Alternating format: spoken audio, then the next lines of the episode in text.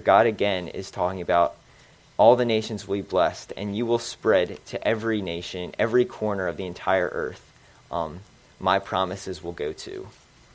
And I wrote here my notes. Here we see that the Lord is, and we talked about Gen Z a lot. In the time I was there, people, my field supervisor was always like, oh, I have to tailor this to how Gen Z would like it. But I said, God is very into this idea. You know, it's very important to him that all the nations of the earth will be blessed through him. So now in Joshua 2, 8 through 10, this is when Rahab is hiding the spies in Jericho. It says, and before they were laid down, she came up unto them upon the roof, and she said unto the men, I know that the Lord hath given you the land, and that your terror is fallen upon us, and that all the inhabitants of the land faint because of you. For we have heard how the Lord dried up the water of the Red Sea for you, when ye came out of Egypt, and what ye did unto the two kings of the Amorites, that were on the other side Jordan, Sihon and Og, whom you utterly destroyed. For as soon as we heard these things, our hearts did melt, neither did there remain any more courage in any man because of you. For the Lord your God, he is God in heaven above and in the earth beneath.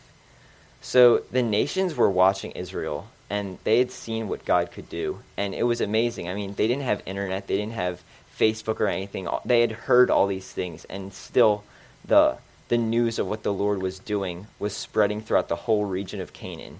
And so this was God's plan, that through Israel, God's power would be shown to all the nations. And but then we see throughout the rest of the Old Testament, a lot of times that doesn't really happen, right? Israel turns their back on God, and God isn't really able to be shown as much to the people of the surrounding countries. So now we can turn to the New Testament. Let's go to Luke 24:44.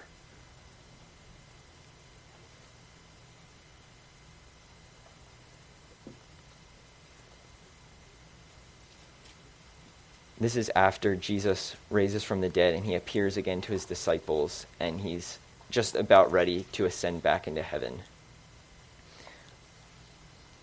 Luke 24:44 says, and he said unto them, these are the words which I spake unto you, while I was yet with you, that all these things must be fulfilled, which were written in the law of Moses, and in the prophets, and in the Psalms concerning me. Then he opened their understanding, that they might understand the Scriptures. And he said unto them, thus it is written, and thus it behooved Christ to suffer, and to rise from the dead the third day, and that repentance and remission of sins should be preached in his name among all nations, beginning at Jerusalem. So, even though the disciples had spent all this time with Jesus, they still didn't understand fully all of the Scriptures, and all the prophets, and all the Psalms, all the things that pointed to Jesus. They didn't understand it yet. But Jesus explains it to them. And he tells them of his plan throughout the whole Bible of reaching all the nations and being a blessing to every nation on the entire earth. So then Matthew 28:18 also says, Jesus came and spake unto them, saying, all power is given unto me in heaven and in earth. Go ye therefore and teach all nations, baptizing them in the name of the Father and of the Son and the Holy Ghost, teaching them to observe all things whatsoever I have commanded you. And lo, I am with you always, even unto the end of the world. So, in my experience, and this comes mainly from movies, because who usually has their last words that they're able to say? But someone's last words are usually something that is really, really important to them, right? It's something that's so integral to who they are that they want to spend their last couple seconds on earth saying that. And so, I think it's interesting how Jesus' last couple of minutes and time on earth before he sends back into heaven, he says, go to all nations and tell them about me. I think that's really indicative of Jesus' plan and God's plan. One thing I learned this summer is that those words of Jesus to go forth to all nations and teach them about himself, they're really not optional. They're a command. And so it's like, I think for this, I'm saying this to myself, but like, can we stop pretending that the Great Commission is the Great Suggestion? Because it's not. It's Jesus telling us to go and to do what he wants us to do and reach all nations. And so, as Jesus is our Lord, we do what he commands us to do, right? And so, The thing is, too, we already know how it's going to end. In Revelation 7:9, it says, "After this I beheld, and lo, a great multitude, which no man could number, of all nations and kindreds and people and tongues, stood before the throne and before the Lamb, clothed with white robes and palms in their hands, and cry with a loud voice, saying, Salvation to our God, which sitteth upon the throne, and unto the Lamb." So we know that that's going to happen. We know what the future holds. So, like Joshua did, we can go in and take the land. We can combat the giants of all these other false religions, and we can take the land for Jesus. So my next point is going to be about God's world. And this is the slide I have. This is the 1040 window. And I'm sure most of you have heard about this. But I don't know if you know that 4 billion people currently live in just this portion of the world and in these countries. And that's really half of the world population today. And so 80% of the world's poorest people live here, and 95% of the world's unreached people groups are in this window. And an unreached people group is defined as less than 2% evangelical believers. So, like I said, the giants of false religions, there's 5 major religions that are in these countries. The first is tribal religions. These believe in evil spirits and demon sacrifices, and they live in constant fear that they're going to do something wrong or anger an evil spirit. And so their entire life is just total fear. The next one is Hindus, and this is very, very common in India. Like over a billion Hindus, I think, or a couple million or something. I'm not totally sure. But they have many, many gods, millions of gods, and none of them are good like our God. So they're also living in constant fear that they're going to anger one of these gods or not do something right, and get bad karma. And so, and then the next one is unreligious, and this is really atheist agnostics, a lot of them in China, just from the effect of communism and trying to shut God out of everything. The next one is Muslims, all through the Middle East and North Africa. They have the 5 major tenets of Islam. They recite the creed. They go to Mecca. They say the 5 prayers a day. They give alms and they fast. And many of them are very devout, but they're lost because that's not the truth, and we know the truth. And then Buddhists, who believe in reaching nirvana through the lessening and suppressing of their own desires. You can flip to the next slide now. Is that it? Oh, that's unfortunate. I had a picture a picture and a video actually of me going to a Buddhist temple, and there's 3 giant gold idols, and they're taking from our Christianity, right? We have the Father, the Son, and the Holy Spirit, and they have 3 different Buddhas that they're bowing down to. And it's just super sad seeing that. So in Southeast and East Asia alone, 46,000 people die every day without Christ. Hell's going to be pretty crowded, isn't it? So you may be thinking at this point, this task is very overwhelming, and what are we going to do with all these people that need to hear?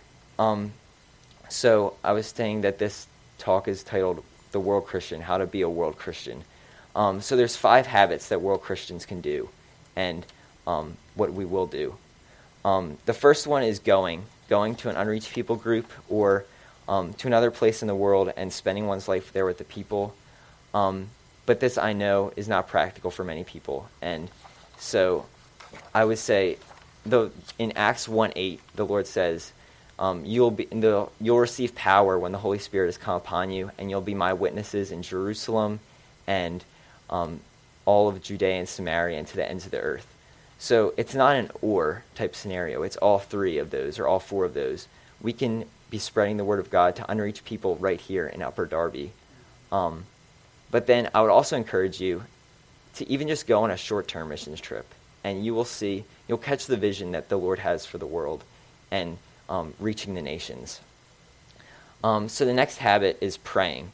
Praying for current missionaries on the field, praying for these unreached people groups that they would be open, and praying that the Lord would raise up laborers for the harvest. In Matthew 9:35, it says, Jesus went about in all the cities and villages, teaching in their synagogues and preaching the gospel of the kingdom and healing every sickness and every disease among the people. But when he saw the multitudes, he was moved with compassion on them, because they fainted, and they were scattered abroad as sheep having no shepherd. Then he saith he unto his disciples, The harvest truly is plenteous, but the laborers are few. Pray ye therefore before the Lord of the harvest that he will send forth laborers into his harvest. I think it's interesting how the Lord, in his time on earth, he did some pretty incredible things. You know, he walked on water, he stopped storms, he healed sick people, he cast out demons. I think it's funny how the disciples, the only thing they asked him was how to pray. I would have asked how to walk on water. That would have been pretty cool. But they asked him how to pray because they saw that when the Lord prayed, things happened, right? That's when demons get cast out. That's when people were healed of diseases. That's when the blind people could start seeing. So praying moves mountains, as the Lord said. So the next habit is welcoming. This is reaching out to international students and to visitors, and we can show them the love of Christ right here. And who knows, maybe they'll get saved and then they'll go back and be able to share with their family. We're reaching unreached people groups right here at home. And we can do it for some very closed countries. We can't always get into those countries as easily, right, and spread the gospel. But they come here and we have complete freedom to share our beliefs with them and talk with them and have great conversations with them. And I understand it can be difficult. I know some of us, myself included, it's hard to be incredibly, incredibly friendly. Some of you, it's not very hard. But for me, it's hard sometimes. And so, you know, the Lord never said that the Christian life was going to be comfortable.